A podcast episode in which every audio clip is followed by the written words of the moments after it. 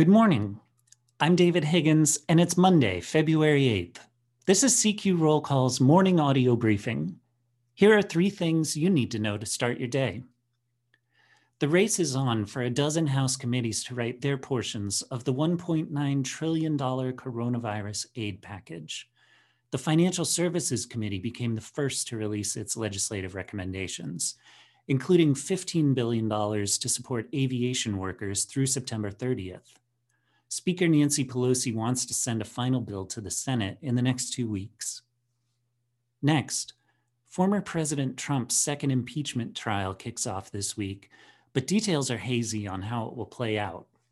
Senate leaders are still negotiating a framework for witnesses and other details. House impeachment managers invited Trump to testify, but his lawyer called the invitation a public relations stunt.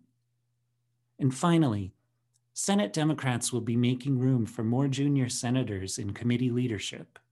They rejected an attempt by senior senators to delay this change by two years.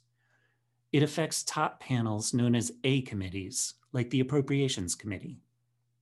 Check CQ.com throughout the day for developing policy news. And for all of us in the CQ Roll Call newsroom, I'm David Higgins. Thanks for listening.